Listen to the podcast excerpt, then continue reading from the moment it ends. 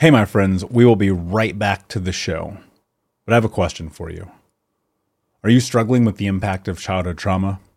Well, know that you're not alone. I'm here to let you know that I'm starting a brand new weekly coaching group that includes a year of live coaching, accountability, support, habit and goal setting, and more. I'm starting a waitlist for the group right now, and I'm only taking a handful of people. And I'll let you know that through this personalized coaching, we'll work together to help you understand how your childhood trauma has shaped your beliefs, behaviors, emotions, and will help you create a roadmap for healing and growth. Right now, you can schedule an absolutely free coaching session with me and get put on the wait list if you go to thinkunbroken.com. My friends, it's your time to turn your trauma into triumph, breakdowns into breakthroughs, and become the hero of your own story and I'm here to support you in doing that. Just go to thinkunbroken.com to register for a free coaching call with me and to get put on the wait list for the brand new weekly coaching program. We'll be right back to today's show, but before we do, I want to let you know that you can get a free copy of my first book, Think Unbroken Understanding and Overcoming Childhood Trauma, when you leave a review for the podcast on Apple Podcast, either on desktop or on your phone. All you have to do is go to Apple Podcasts, look up Think Unbroken, click follow in the top right, and then go and leave a review at the bottom. And when you leave that review, screenshot it and send it over to book.thinkunbroken.com where you can upload your contact and mailing information, and we will send you a free copy of this award winning best selling book, absolutely free, including shipping. Just go to book.thinkunbroken.com to upload your screenshot review from Apple Podcast for the Think Unbroken podcast. And until next time, my friend, be unbroken. I'll see you.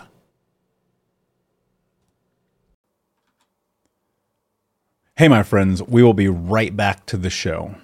But I have a question for you. Are you struggling with the impact of childhood trauma? Well, know that you're not alone. I'm here to let you know that I'm starting a brand new weekly coaching group that includes a year of live coaching, accountability, support, habit and goal setting, and more. I'm starting a waitlist for the group right now, and I'm only taking a handful of people. And I'll let you know that through this personalized coaching, we'll work together to help you understand how your childhood trauma has shaped your beliefs, behaviors, emotions, and will help you create a roadmap for healing and growth. Right now, you can schedule an absolutely free coaching session with me and get put on the wait list if you go to thinkunbroken.com. My friends, it's your time to turn your trauma into triumph, breakdowns into breakthroughs, and become the hero of your own story and I'm here to support you in doing that. Just go to thinkunbroken.com to register for a free coaching call with me and to get put on the wait list for the brand new weekly coaching program. Hey, my friends, we will be right back to the show. But I have a question for you. Are you struggling with the impact of childhood trauma? Well, know that you're not alone. I'm here to let you know that I'm starting a brand new weekly coaching group that includes a year of live coaching, accountability, support, habit and goal setting, and more. I'm starting a waitlist for the group right now, and I'm only taking a handful of people. And I'll let you know that through this personalized coaching, we'll work together to help you understand how your childhood trauma has shaped your beliefs, behaviors, emotions, and will help you create a roadmap for healing and growth. Right now, you can schedule an absolutely free coaching session with me and get put on the wait list if you go to thinkunbroken.com. My friends, it's your time to turn your trauma into triumph, breakdowns into breakthroughs, and become the hero of your own story. And I'm here to support you in doing that. Just go to thinkunbroken.com to register for a free coaching call with me and to get put on the wait list for the brand new weekly coaching program. In December 2021, when I sat down to record today's episode with legacy guest Dave Hollis, I had just come through an incredibly difficult breakup. I had COVID. I was getting ready to leave Portland, Oregon, and move to Denver. And my life was very upside down. I'll be honest with you. And because I feel it necessary to heal wounds before talking about them. I didn't really share what was going on in my life when I recorded this episode. But it was interestingly enough a divine timing for me because when I sat down to have this conversation with Dave, the biggest thing that we talked about was facing your fears and shifting your identity. There's no question that as we go through this journey, courage is at the cornerstone of everything that we build. And right around this time, Dave had released his book, Built Through Courage, which was a really beautiful conversation about his own personal journey, his crisis, his being divorced and becoming a single father to four kids, whom many were adopted. It was this really interesting time in his life where even on social he had kind of disappeared and said, "Hey, I need a mental break." And when I recorded this with Dave, I thought to myself, you know, I need a mental break too. I need a reset. I need a recharge. And for the last now, what is it, 18, 19 months, here I've been, well, I guess it's really 15, excuse me, months. I've been here in Denver. And Denver has been good. It's treated me well. But ultimately, there is something ahead. And so I will be making my way to another location here shortly. And yet again, having an internal dialogue about fear, about the unknown, about the willingness to chase your dream, about how courage is the only way that I can build anything. And I believe that for you as well, courage may be, in fact, the only way that you can build the life that you want to have. And it is demanding and it is scary. And at times we wonder, what the hell are we really doing? And sometimes you sit down with a stranger and you have a beautiful conversation and you look at this person, you go, they're where I want to be. In some semblance, they've created a life in respect of the life that I want to create. They've been able to help and impact the world and create change, and they've been able to have real conversations about their journey. And that's what this conversation I have with Dave is. In fact, what's really interesting about this conversation is actually the number one episode in the history of the podcast. Number one by a stretch. And there's a lot of reasons why, maybe because Dave had some things going on publicly, or maybe just because it was the conversation that in 2021, a lot of people besides me needed to hear. And so I'm very excited to get into this episode with you again. It's very emotional at times. We go to places that, to be honest, I don't generally get to go with most guests. And Dave came in a way that was beautiful and vulnerable, and most importantly, authentic. And we talked about fear and identity and divorce and loss and what it's like being a dad and so many other things. So I'm looking forward to sharing this legacy episode with you here today do me a favor, head over to Think Unbroken on iTunes, Apple Podcast, or Spotify. And of course, we're on Think Unbroken Podcast on YouTube. Give us a follow, subscribe, leave a review. That way, you can help other people find the show and you can play a role in ending generational trauma and sharing this information and education with other people who are on the healing journey as well. Thank you so much, my friends. I'm very excited for this episode and for this conversation. And without further ado, Here's Dave Hollis.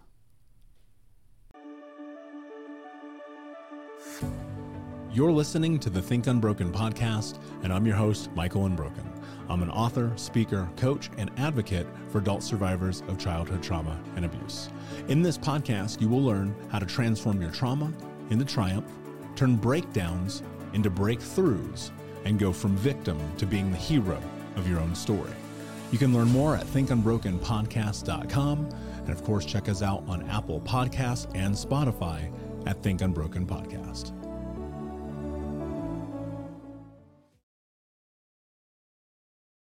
Hey, what's up, Unbroken Nation? Hope that you're doing well wherever you are in the world today. I'm very excited to be back with you with another episode with my guest, Dave Hollis, who is an author, speaker, coach, and honestly, one of the coolest dudes I've ever had the pleasure of knowing. And this moment, Dave, my friend, how are you? What is going on in your world today? Oh, I am doing well. Thank you for bringing me into this community. I'm excited for today's conversation and appreciate you having me here.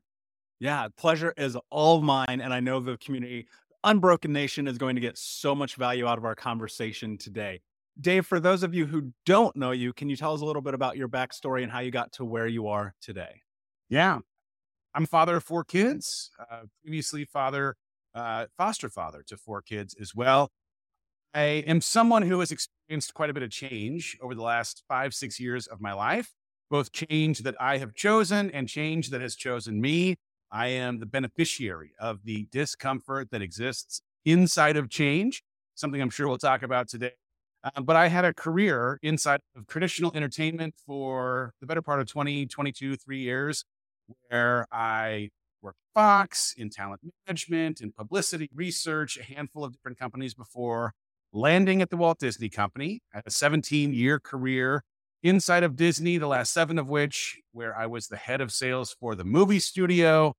It was a fantastic job until it wasn't, for whatever reason, satisfying some of the things that I was looking for in fulfillment or purpose as I was myself cresting my uh, 40th birthday, going from 30 to 40, introduced a bunch of interesting existential questions about why I was here. And now that I was asking these questions, I had to do something about it. So I left uh, a big job that most people might not leave for the adventure of entrepreneurship. I moved my family from California, where we'd lived our entire life, to just outside of Austin, Texas, Dripping Springs. And for the last handful of years, been working in writing books and hosting podcasts and doing coaching, things that uh, I'm very much a work in progress in.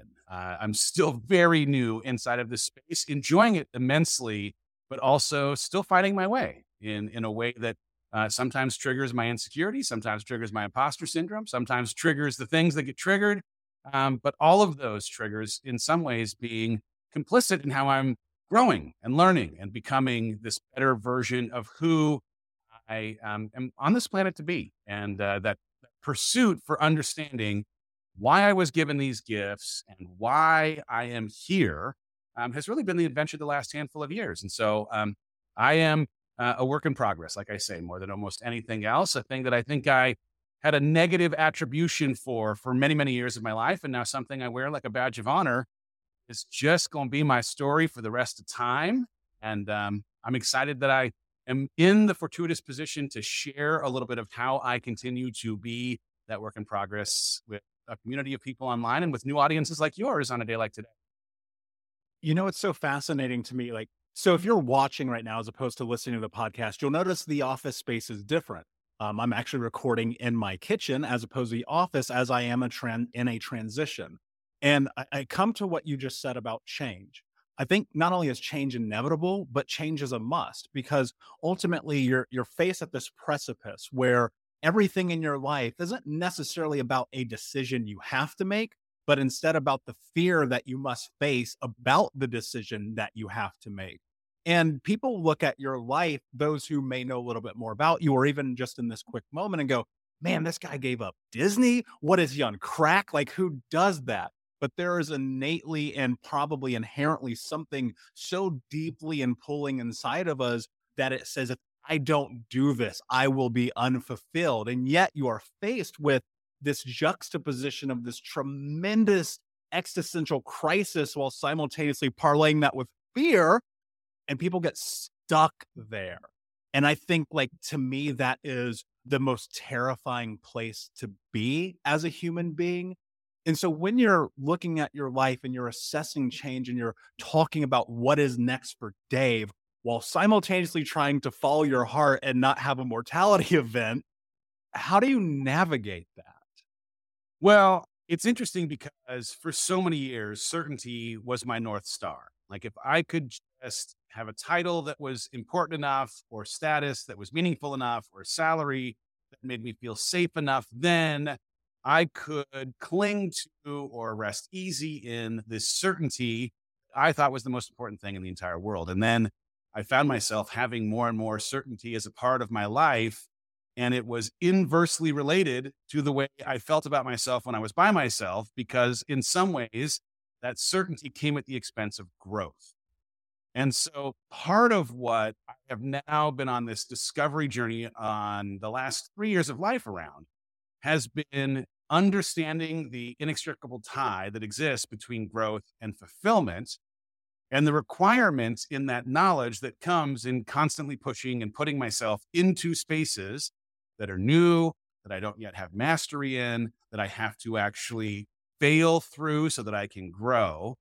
And it started interesting, interestingly enough with a conversation unexpectedly with my younger children when around this 40th birthday, in the midst me as this head of sales at the Walt Disney Company, struggling to hold both the um, the thing I thought I needed and wanted in certainty and the discontent and the lack of fulfillment that existed inside of that certainty. We were out back. We're having a conversation in the hot tub, playing a game that we usually played. Ask dad anything. My boys at the time were nine, seven, and four. And my seven year old asks this question Dad, what are you most afraid of? And as much as he's looking for silly stuff, because this was usually a silly game, he wants, you know, spiders or scorpions or dragons or something. Out of my mouth falls, not living up to my potential as in like i know i have some responsibility to honor the intention of a creator who put me here for a reason in real time i found myself living into my greatest fear because the quality of the films and the quality of the teams and the quality of the leadership were such that i was getting straight a grades without having to study for tests and in that world where i was doing well against the conventional definition of what uh, a good man does or a good person does or someone who is admired because of the work or their money or whatever it might be, I had stopped growing. And in the absence of growth, really in some like what of a binary way, I do believe you're either growing or dying. I was starting to die in some respects of my life. And now that I could see that thing, what the last three years have for me has been this reminder that I have an obligation to honor this thing I saw and can't unsee actually living into my potential, that actually pushing myself to use the gifts that were given exclusively to me for the intent of being used to gift that gift to other people is a thing I have to do. And the only way I can do that is to continually push myself into spaces that make me feel a little bit uncomfortable. And what's beautiful in a world where change ends up being a constant I said it at the beginning, like change has either been a thing that I have chosen, making this decision to leave so that I can manufacture growth, a thing that I know I need in my life, or change has chosen me, where unforeseen things or un, you know, thinkable circumstances, end of my marriage, end of a business that I had been running and operating with my now ex-wife, were things that actually acted as a catalyst because of that change, not in spite of, for me to dig into who I was now going to become because of who I had to be in working through the adversity of change that I wouldn't have necessarily been interested in, but that I was the beneficiary of for having gone through it. It almost feels serendipitous in a sense, right? Because I feel like, and, and I don't know if this is your experience as well, but often there is this thought that I have as my head is on the pillow, and that feels very quite realistically the thing that I know I'm supposed to do. And if I ignore that thought, it's almost like trying to climb Mount Everest, like Wim Hof style. Like it's almost impossible. You can do it, but it's going to be really, really difficult, and it's going to take from you more than you are ever given because you're you're you're basically living a falsehood. And, and, I think one of the things that's fascinating about your journey and what you said is even being, you know, a few years into this side about coaching and speaking and authoring, still facing that part of you where it's like, oh, is this really who I am? Is there imposter syndrome? Is, you know, limiting self beliefs, things of that nature. And what I'm curious about is in that, and, and, this will be a very personalized question, I think, for me. So I apologize, Unbroken Nation, but I, I really have to ask this. How do you navigate those experiences of self discovery while wanting to impact and empower the world while simultaneously figuring it out for yourself in real time?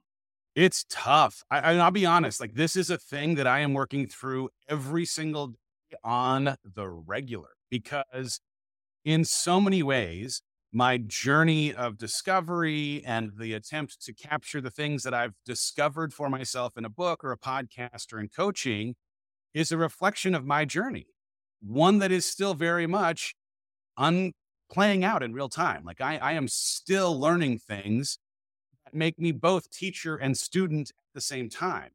And so the, the one thing that I think ends up being a little bit tough for anyone who feels called into a space to help others or to share their experiences is the danger that in some way, especially with the hyper curated way that social media tends to represent a best case scenario or a, a, you know a curated version of everything being great trust me it's it's fantastic life isn't that way. Like struggle is part of the journey. It's nonlinear.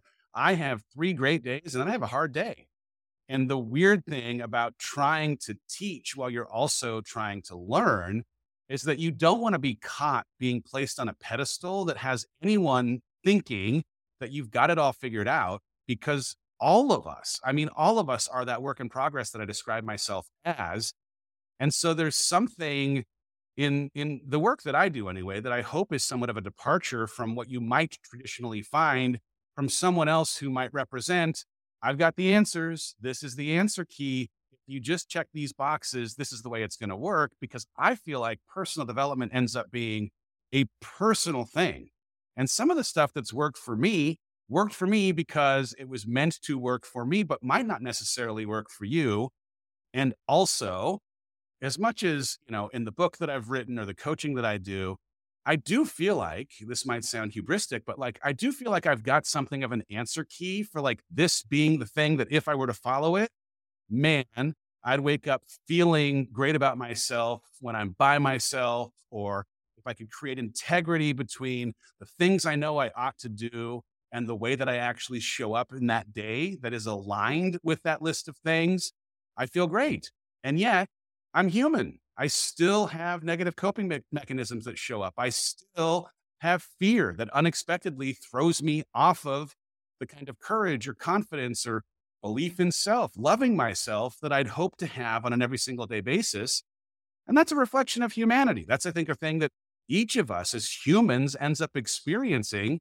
And all I can do is try and understand okay, what are these feelings or thoughts or emotions attempting to teach me in this never ending journey of learning as I continue to try and reach for a better version of myself? And what's interesting is, I think for each of us, when we continue to evolve into whatever our next level ends up being, we're asked a harder set of questions. It's like going through school as you continue to evolve to additional levels or next levels, the tests get harder, the challenges get tougher. The fears that you face end up being things that you haven't necessarily experienced before. And part of it ends up being that those, I think, are things that are there to ask you Are you sure that you're interested in stepping into what you believe to be the calling of your life? Because this ends up just being the price of entry. And that's hard because, in some ways, it runs counterintuitive to some of what I think we've been taught, which is if you just acquire enough knowledge or get a good enough circle or get enough discipline around these habits and routines, your fear goes away. You don't get triggered by these things. There aren't hard or bad days. And I think hard or bad days is just part and parcel with what it means to try and live a full and rich life. And normalizing that that's just part of the process hopefully makes other people who themselves are experiencing the nonlinear journey of their own life to feel normal, to feel human, to feel okay with it sometimes not feeling okay or feeling hard. It's really profound. And I, I think to words you didn't use, but I'd, I'd like to use for myself and, and hearing this in real time is we're having a human experience. Like, Dave, we've never had this conversation before. We have no precedent for whether or not this works. We in our day to day life have no markers for all the choices and the decisions that we make. There, it's it's constantly a, a a pendulum swing of discovery. And on one side, you go, okay, I'm kind of familiar with this thing a little bit, and on the other side, you're like, this is unknown territory. I'm terrified. Am I messing up? Am I making a mistake? Am I doing this? And uh, I think you're so right about just the, the culture of social media. And so many people bring attention to it, but the reality is like the hard days are not shared. And one of the things I, I really appreciate about you and why I was so grateful that you decided to, to spend your time with me in this audience today is because of your willingness to be vulnerable. And we live in a society where there's I want to call it almost toxic vulnerability where people are just putting stuff out in the world for the sake of putting it out. And that feels very obtuse to me. But what I watched over the course of the last few years and, and tracking you is, and being someone where, in a sense, you're a mentor to me, right? And that's because I consume your content, I read your books, I listen to the podcast. I go, this person is a marker one step ahead of where it is that I am trying to go. And what what happened was this really interesting moment in your life where you're faced with a challenge of your identity. And what I'm really curious about, Dave, is in that moment and in this experience where you're like, this is who I think I am, and suddenly curveball, how do you build yourself or reclaim yourself or create yourself or put yourself in a position where you can become the Dave that you are today in consideration that you thought you knew who you were going to be? Oh man, it's such a good question. And if there was a theme in any of what has been a tumultuous and beautiful, like the best and hardest years of my life in these last five, it's been identity shift and change because I, for so many years, had that corporate identity, that Disney thing as a part of who I was. It was the first thing I might introduce myself as in the midst of a cocktail party or regale people with in my family when we gather for Thanksgiving. After leaving that, there were things in my marriage where I identified primarily as husband to her in a way that once the marriage ended, I had to ask the question of who am I now that I'm no longer who I've been? And I think a lot of times that's what the questions of identity and shift end up asking who are you if you aren't the modifiers that you've previously used to identify yourself? And a, a, lot of what I had to do, and I think what a lot of people have to do, is like make peace with what ends up being a blank piece of paper that is handed to you in the midst of shift, right? That piece of paper is your invitation to write down what your future looks like now that it no longer looks like it did. And that exercise is equal parts exhilarating and terrifying. The beginning, it tends to be more terrifying over time as you confront your fears, reignite your imagination. It can become something that is more exhilarating.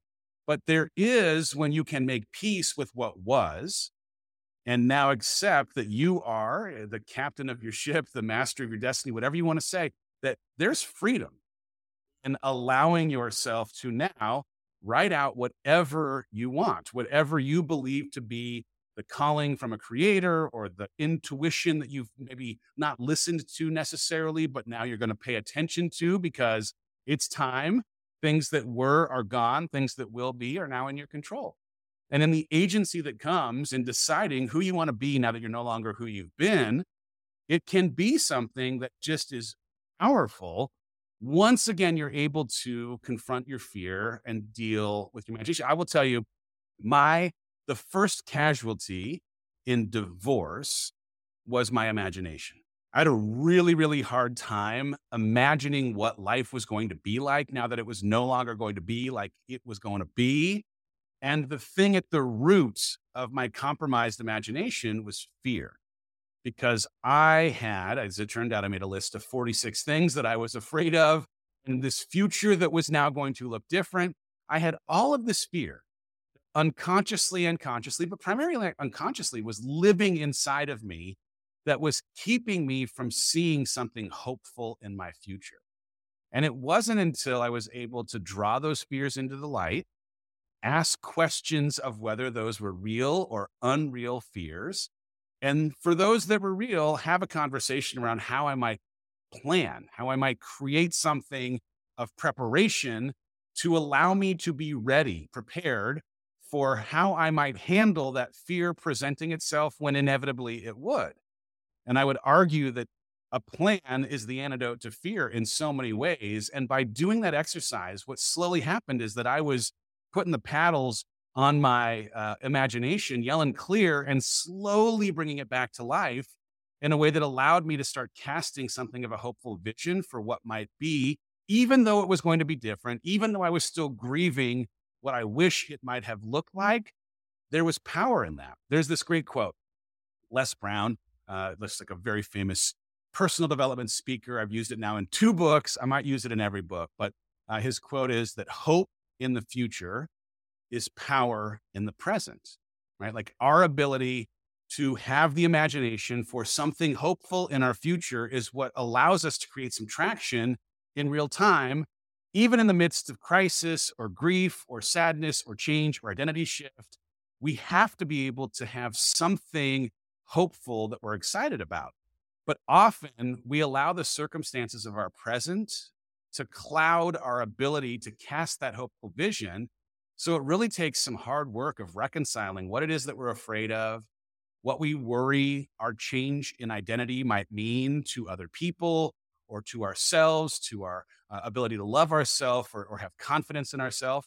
And once you can reconcile that, now you give yourself a chance to actually create a little bit of momentum to, to move forward as you still honor the pain, as you still honor the transition, the sadness, and the change that is uh, part of the story of where you're at right now.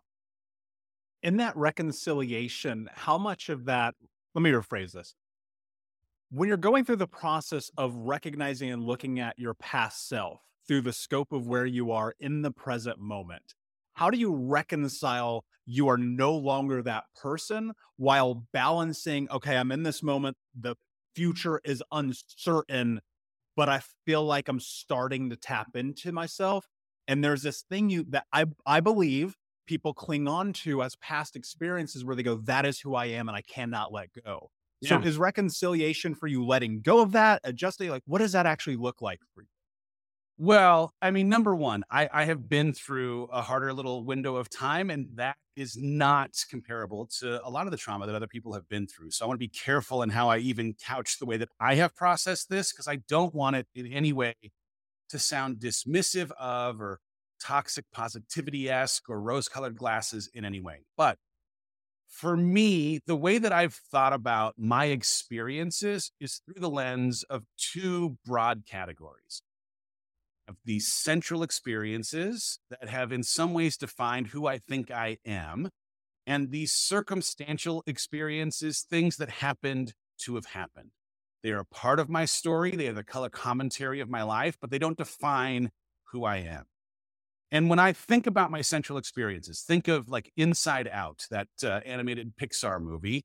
Right? There are some things that are formative in our history that have been attributed positive or negative feeling.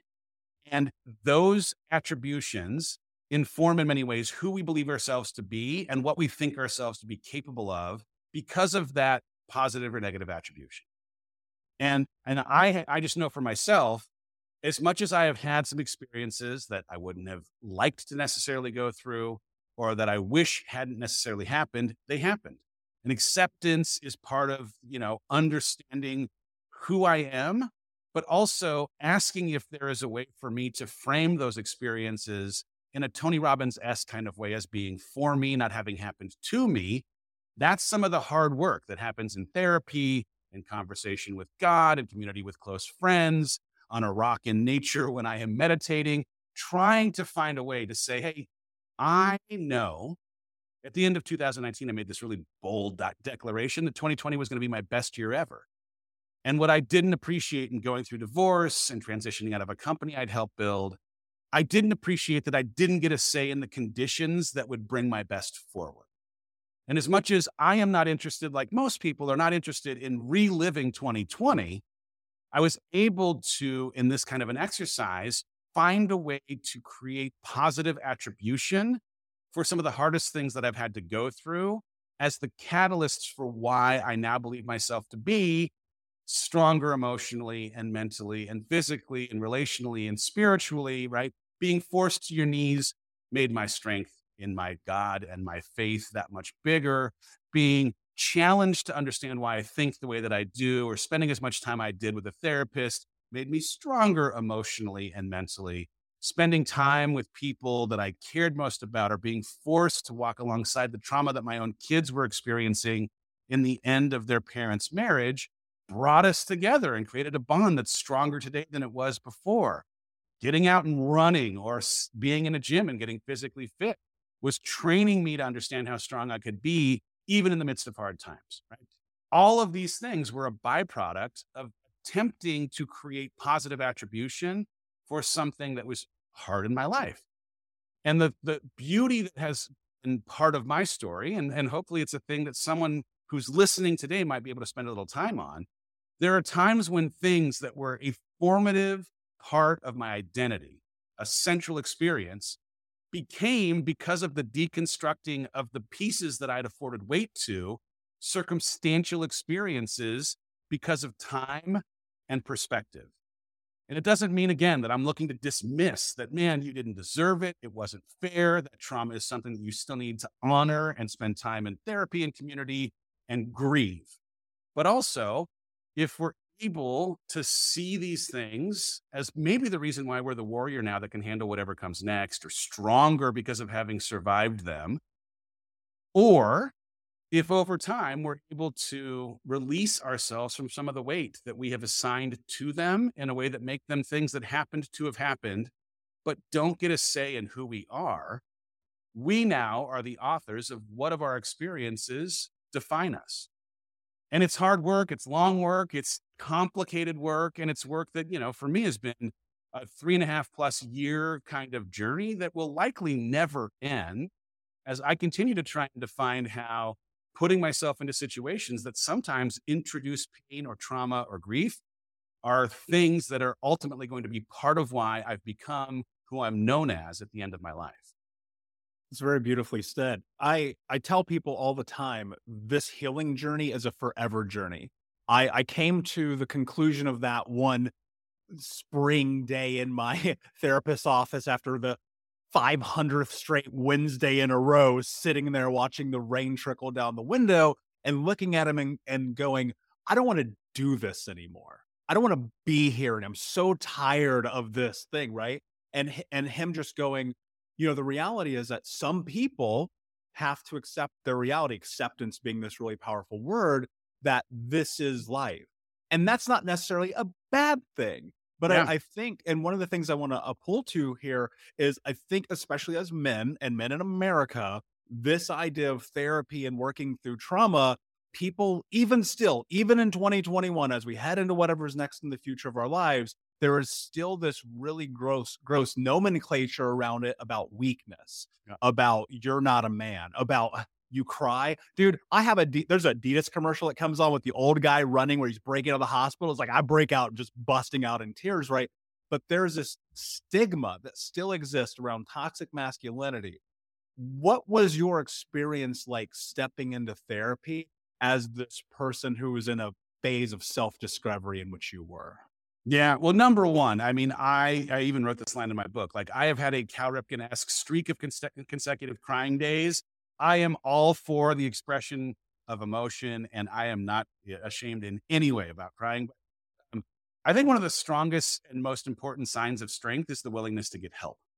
And as much as it runs counter culturally sometimes to the definition of masculinity or what real men might do, I know the kind of breakthroughs that I have had in therapy as an accelerant to my healing journey. Not to say that, oh, I'm never know, like I'm out of grieving or I'm not still healing from some of the things that I've been through. I just know that I've been able to process things in a getting a bit of an answer key kind of way because of the the gift, the benefit of having an objective third party challenge why I think the way I think. What's interesting for me is as much as I'd been in therapy off and on, I mean, not even off and on, consistently for years prior to the end of my marriage, at the end of it, because identity was such a big thing that was shifting, I intentionally went and tried to find someone who might support me in the concept of self. Like, who am I now that I'm no longer who I've been? Was my big question. And I found a therapist that specialized in something called internal family systems, where you get to be as self the observer of your emotions and your thoughts in a way that disconnects you from them being who you are that was so much a gift, right? Like the idea that I'm not my thoughts, but that I'm the observer of my thoughts, or that I'm not my emotions. I am the observer of my emotions. allowed me actually to make a relationship with my thoughts or my emotions to like become an investigator to understand why they exist and what role they believe themselves to be playing. And it's something that would never have occurred to me. I would have never, because it sounds crazy. Even there's someone listening right now that's like, this guy's gone off the old ladder. Uh, let's check to make sure he didn't fall and hurt his back. Look, it might sound crazy, but I'm here to tell you it was one of and has been one of the most powerful and important exercises that was introduced by someone who clinically got a bunch of schooling around it, understands how to manage a, a conversation through it. And so I'll give you a for example. I struggle with anxiety. And anxiety is just, you know, more than anything, the fear of what might happen, like the the imagination that we each have of how many things could happen, allowing sometimes the worst case scenario version of those things to be the thing that we get preoccupied with and ideate on. And when my anxiety now shows up because of the work I did with this therapist, I actually have named my anxiety. His name is Clark. I sit him down in a table and chairs kind of setting, an office setting. And I have a conversation with Clark. Hey, Clark, why do you believe yourself to be here? What role do you think that you're playing? And in this therapy, there's this recognition that the parts that we have, the feelings or emotions that we have, they believe themselves here to help us. And so I have this conversation to understand what, Clark, do you think you are here to help me with? And what's beautiful is that as much as I used to when I got anxious, think I was anxious and would just spin a bit, might devolve into a negative coping mechanism that wasn't actually serving me to mute the voice of that anxiety. I now am engaging in it in a way that recognizes I am not this feeling, I'm the observer of it and get to ask it questions. Now am afforded the benefit of intel. And what Clark usually points out is hey, if uh, there's a part of your life where there is just enough ambiguity, I feel like I have a responsibility to train your focus to it, such that if you were able to put together a little bit of a plan in this part of your life, I would feel like I have permission to now leave and I will have done my job in drawing your attention to this ambiguous space. And so, in a crazy way, that's super disconnected from the way I used to feel when I got anxious in having this conversation. I'm not this feeling, I'm the observer of it. I get to ask it questions. I bizarrely almost have developed some gratitude over this feeling popping up that I now get to ask questions of because of the way it draws my focus to some part of my life that doesn't have a plan. Great, I'll make a plan. Plan becomes the antidote to fear. And now I actually have something that allows me to sleep more soundly, or worry less because I'm prepared for whatever that ambiguous part of my life was that if not for anxiety popping up, I would not maybe have been aware of. Yeah. And without going to therapy, you may not even have the answer to get to that place. At all. At all. It was a gift that came in a conversation from somebody who, by the way, as he was describing the process and this idea that like you're the observer and their parts that think they're helping, I was skeptical. I was, I was, you know, like because of I think some of the current that exists in traditional society, like, are you sure this sounds woo woo? And then I put it to practice, and it's been it's been helpful for me. And guess what? It might not be helpful for everyone, but I feel pretty confident that sitting and having a conversation with a therapist of some kind is a thing that would be cathartic and helpful for anyone trying to process literally anything in their life. Yeah, I, I wholeheartedly agree. And everyone who listens to the show knows that I'm a huge proponent of it. I think that it is it should be obligatory, like as a human being, especially in the society that we live in, to go through that because there are traumas and and a lot of it you don't even recognize are impacting you until you start looking at your behaviors and trying to understand to your point why do i do the things that i do? And i think that's what's so fascinating about stepping in and sitting in that chair and having that that mirror and go well have you thought about this? Because in my in my experience like going through gestalt therapy being the most powerful for me i was able to make meaning because i consider myself to be uh, very analytical so i look for rhyme and reason is there causation is there correlation and within yeah. that can I create a scope of action? And I love that you point to this idea about creating a plan to get through where you are right now. One of the things I'm really curious about, and, and I'll preface this question with this I do not have children. I do not know if I will ever have children. That said, I know that many of the people of the Unbroken Nation do. And the question that I that I want to ask on their behalf is this. When you are in a position that you are in this transition of life, looking through the scope of identity, having an existential crisis, if you don't mind if I use those words, and simultaneously going through a divorce while trying not to destroy your kids, how do you navigate that? Because I know there's someone listening right now who's in that position that needs some guidance. I mean, one day at a time. I mean, here's the headline. Eh, eh, you know, anyone who has been married and finds themselves in divorce is not going to be good at co parenting on the first day. It is a guarantee because it's not a skill that you've ever trained for. And in the same way that, you know, becoming a parent for the first time is something you might read a book like What to Expect When You're Expecting or ask your friends who have kids. There is no resource or conversation on the planet that's going to fully prepare you for what it's like to actually be a parent. And so it requires just a heavy dose of grace anytime there's change with kids, not kids, but for me with kids, uh, you know, there were things I did thinking it was in their best interest that I can see in the aftermath of now 18 months of time. Man, I probably didn't need to. I'll give you, for example, the very beginning of divorce, where I was so lost in who I was going to be. I knew that being a good dad was one of the things that I absolutely 100% would have as a part of my identity. And some of that and my interest in alleviating some of their pain, some of their grief, would manifest in me alleviating some of the rules that might have historically existed in this house. Oh, you want to stay up a little bit later? Okay, that's fine. I will give in on that. You want a little more tech time? Okay. Uh, you want to, you know, like, should we splurge on buying this thing or what? Sure. And what I can see now was that, like, it wasn't my job to try and cover their grief. It's interesting when I, uh, when my wife and I at the time were going into foster care, we got this piece of advice that I wish I had remembered at the beginning of this transition. And it was any of these children that were coming into care were likely coming out of trauma. You're, you know, having a child who was removed for some reason from their biological parents, and that your job was not to fill the hole that might exist of that traumatic experience. Your job was to hold their hand as they walked through the valley of that trauma. To just remind them that you were there with them and not try to alleviate it or necessarily smooth that over, but just present and walk alongside them. And I think there, there was something in the very beginning of this divorce where I forgot that lesson. I was like, oh, I want to take your pain away. I don't want you to have to necessarily experience all of the hard. And my job was really more to hold their hand and to say, I'm here with you. If, you know, anything, my experience in my own therapy, where I'm making these relationships with emotions and honestly having conversations with them about the way I was discovering a relationship with sadness or grief or anxiety.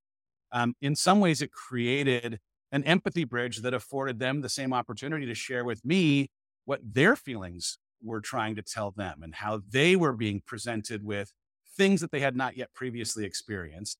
Um, I guess the other thing I would say too, we wildly underestimate the resilience of our children. Uh, uh like my kids uh, are amazing in so many ways, but part of what makes them amazing is the way that they have also themselves adapted to what ends up being a new normal? Uh, are there things that they don't like about having two houses, or do they wish that man, things could have maybe turned out a different way? I'm sure, in the same way that I think all of us involved, anyone involved in divorce, wishes that things could have turned out in a different way. And yet, they also are developing a tenacity and a resilience and a strength that only ends up getting born in having to walk in that valley, whether it's me holding their hand or them walking through it themselves they're also on a journey of discovering how strong they can be for having to go through strong things. And I think part of the job that we have is to, yeah, be there to support them when they want to have that longer conversation about the feelings that have presented themselves, but also allow them the autonomy to experience some of the things that they're meant to experience and grow from so that they can grow Um, I, you know, it's, I don't want my kids, like anyone who is a parent probably doesn't want their, I don't want my kids to experience hard things. And I also, at the same time, know that most of the qualities that I admire most in myself were born inside of something around adversity.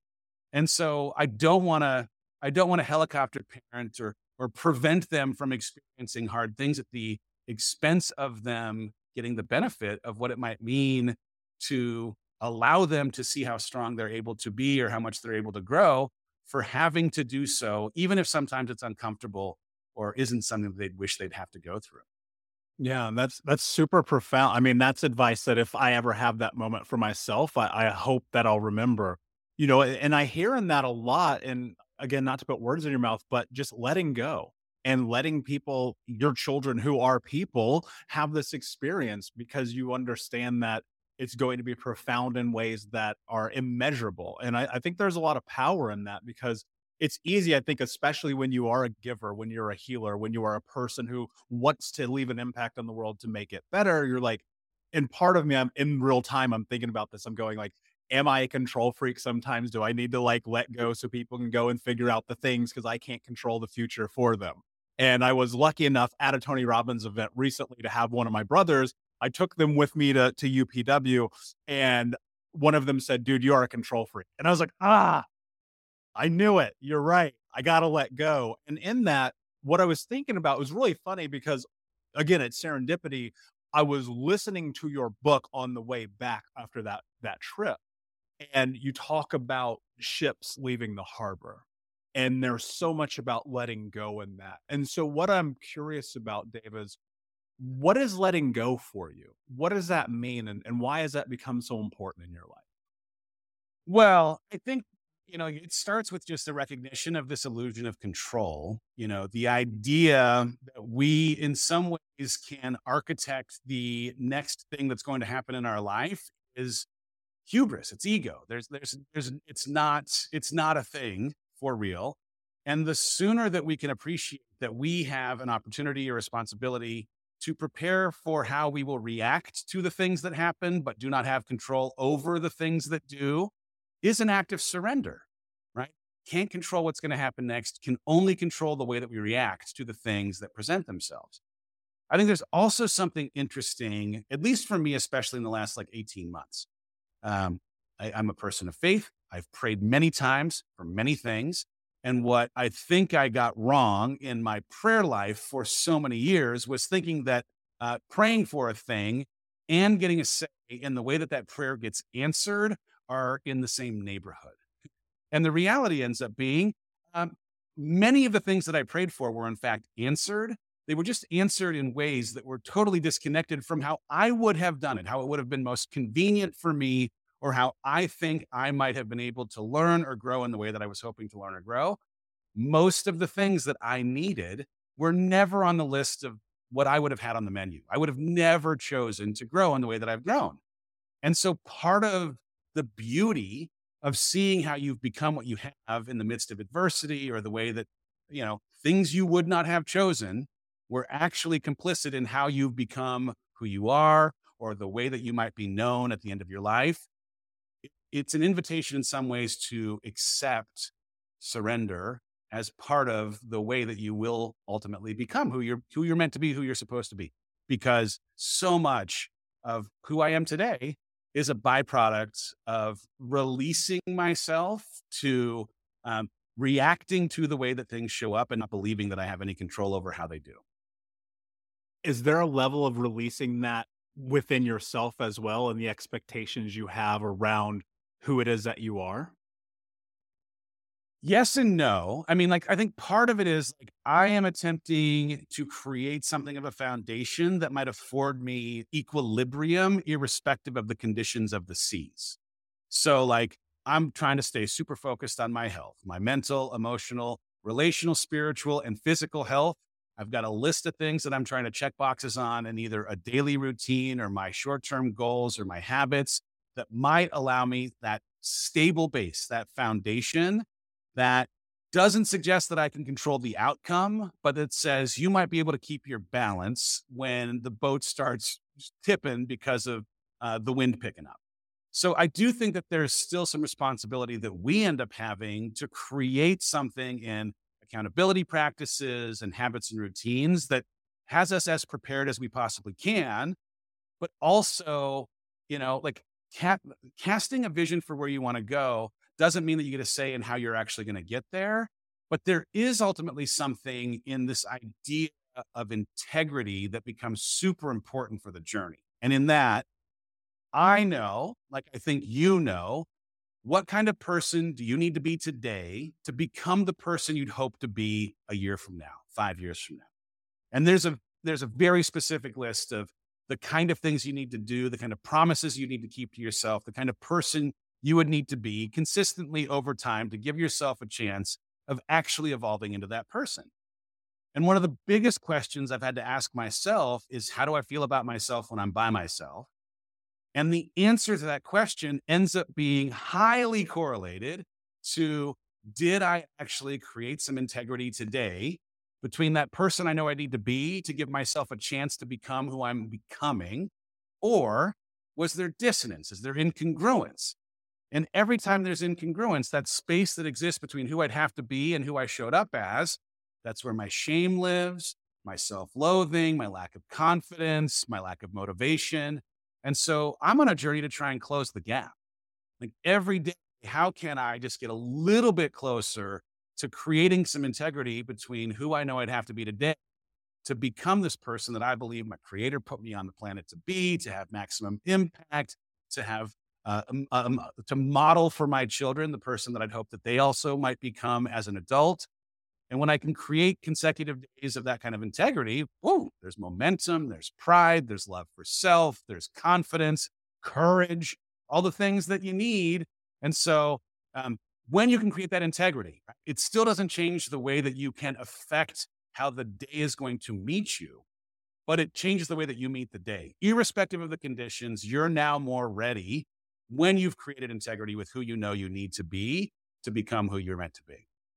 Dude, if we could bottle up what you just said, we would solve every problem on planet Earth. Here's, I just want to say this too, because I think it's important. I know this to be an absolute 100% capital T truth, and I still struggle to create integrity every day, right? Just because you know it, anyone who's listening right now, this is the secret. This is everything. If you just kept promises to yourself, if you just showed up the way that you were supposed to, if you handled your habits, your negative coping mechanisms, got your relationships right, your relationship with your maker, whatever it might be, if you could create that integrity, you would feel great about yourself when you're by yourself.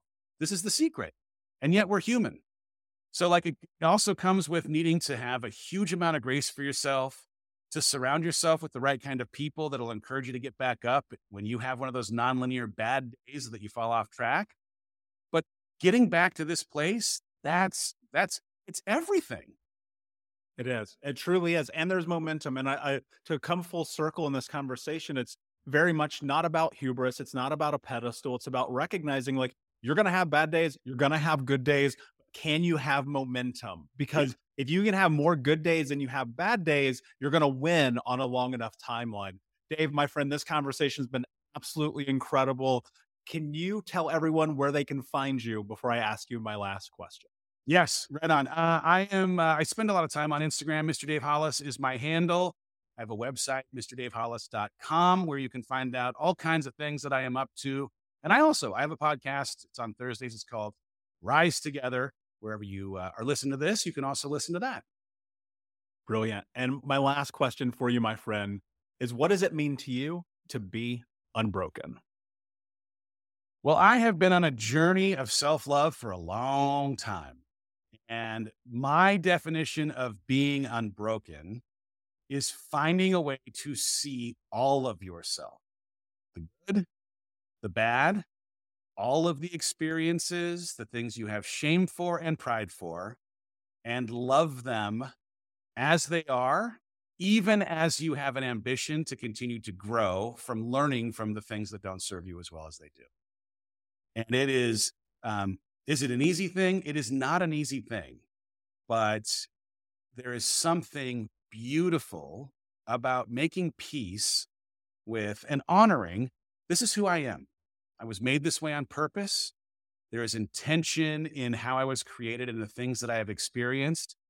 And I am going to choose to love all of me, even as I am this messy work in progress and will be for the rest of my life. And so um, I, I, I got this quote on my arm. Uh, I'll finish up with this. It's been like a mantra for the last you know handful of years. It's a John Shedd quote. It says, "A ship in harbor is safe, but that's not what ships are built for." And I got it more than anything as a reminder that the life that I am interested in living exists beyond a safe harbor, inside of the choppy waters, where growth lives, thrives, and makes me into who I was meant to be. And I got it as a reminder that I was built for this.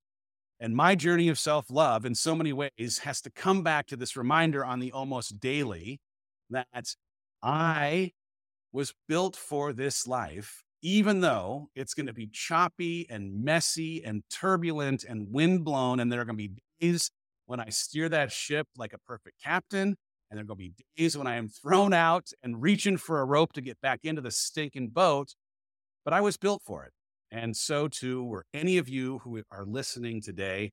Um, my unbroken story is the decision to continue to steer that ship inside of whatever conditions the waters might throw my way. Brother, literally have goosebumps. I love Let's that. go. Thank you so much, Dave. Thank you for being here. It means the world to me. Unbroken Nation, thank you for listening. Please like, subscribe, comment, share, tell a friend. And until next time, my friends, be unbroken. I'll see ya. Thank you so much for listening to Think Unbroken. Please share this episode with someone who could use it and help us move forward in our mission of ending generational trauma in our lifetime. And if you would, please take five seconds to pop on iTunes or Spotify, hit that five star, leave a review, and you can also reach out to us on social at Michael Unbroken or at Think Unbroken. And of course, you can check out our YouTube channel at Think Unbroken. Thank you for being a part of Unbroken Nation, my friends, and until next time, be unbroken. Hey, my friends, we will be right back to the show. But I have a question for you. Are you struggling with the impact of childhood trauma? Well, know that you're not alone. I'm here to let you know that I'm starting a brand new weekly coaching group that includes a year of live coaching, accountability, support, habit and goal setting, and more. I'm starting a waitlist for the group right now, and I'm only taking a handful of people. And I'll let you know that through this personalized coaching, we'll work together to help you understand how your childhood trauma has shaped your beliefs, behaviors, emotions, and will help you create a roadmap for healing and growth. Right now, you can schedule an absolutely free coaching session with me and get put on the waitlist if you go to thinkunbroken.com. My friends, it's your time to turn your trauma into triumph, breakdowns into breakthroughs, and become the hero of your own story. And I'm here to support you in doing that. Just go to thinkunbroken.com to register for a free coaching call with me and to get put on the wait list for the brand new weekly coaching program.